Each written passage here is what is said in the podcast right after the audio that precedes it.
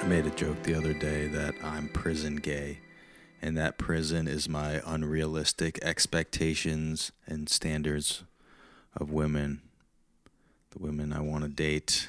I don't know. It seems like the women I'm interested in, um, whether it be for looks or personality or whatever, happen to not find me a suitable mate or even date, um, which is very disconcerting.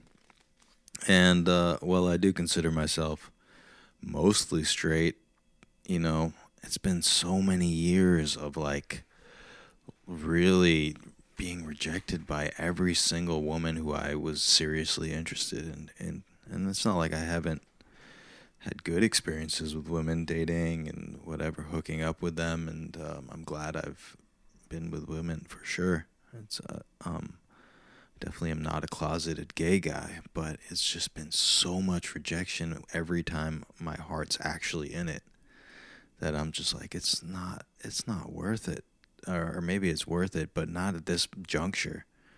So I'm going I'm going gay. maybe not full time, but I'm giving it a try. I'm gonna give it a try.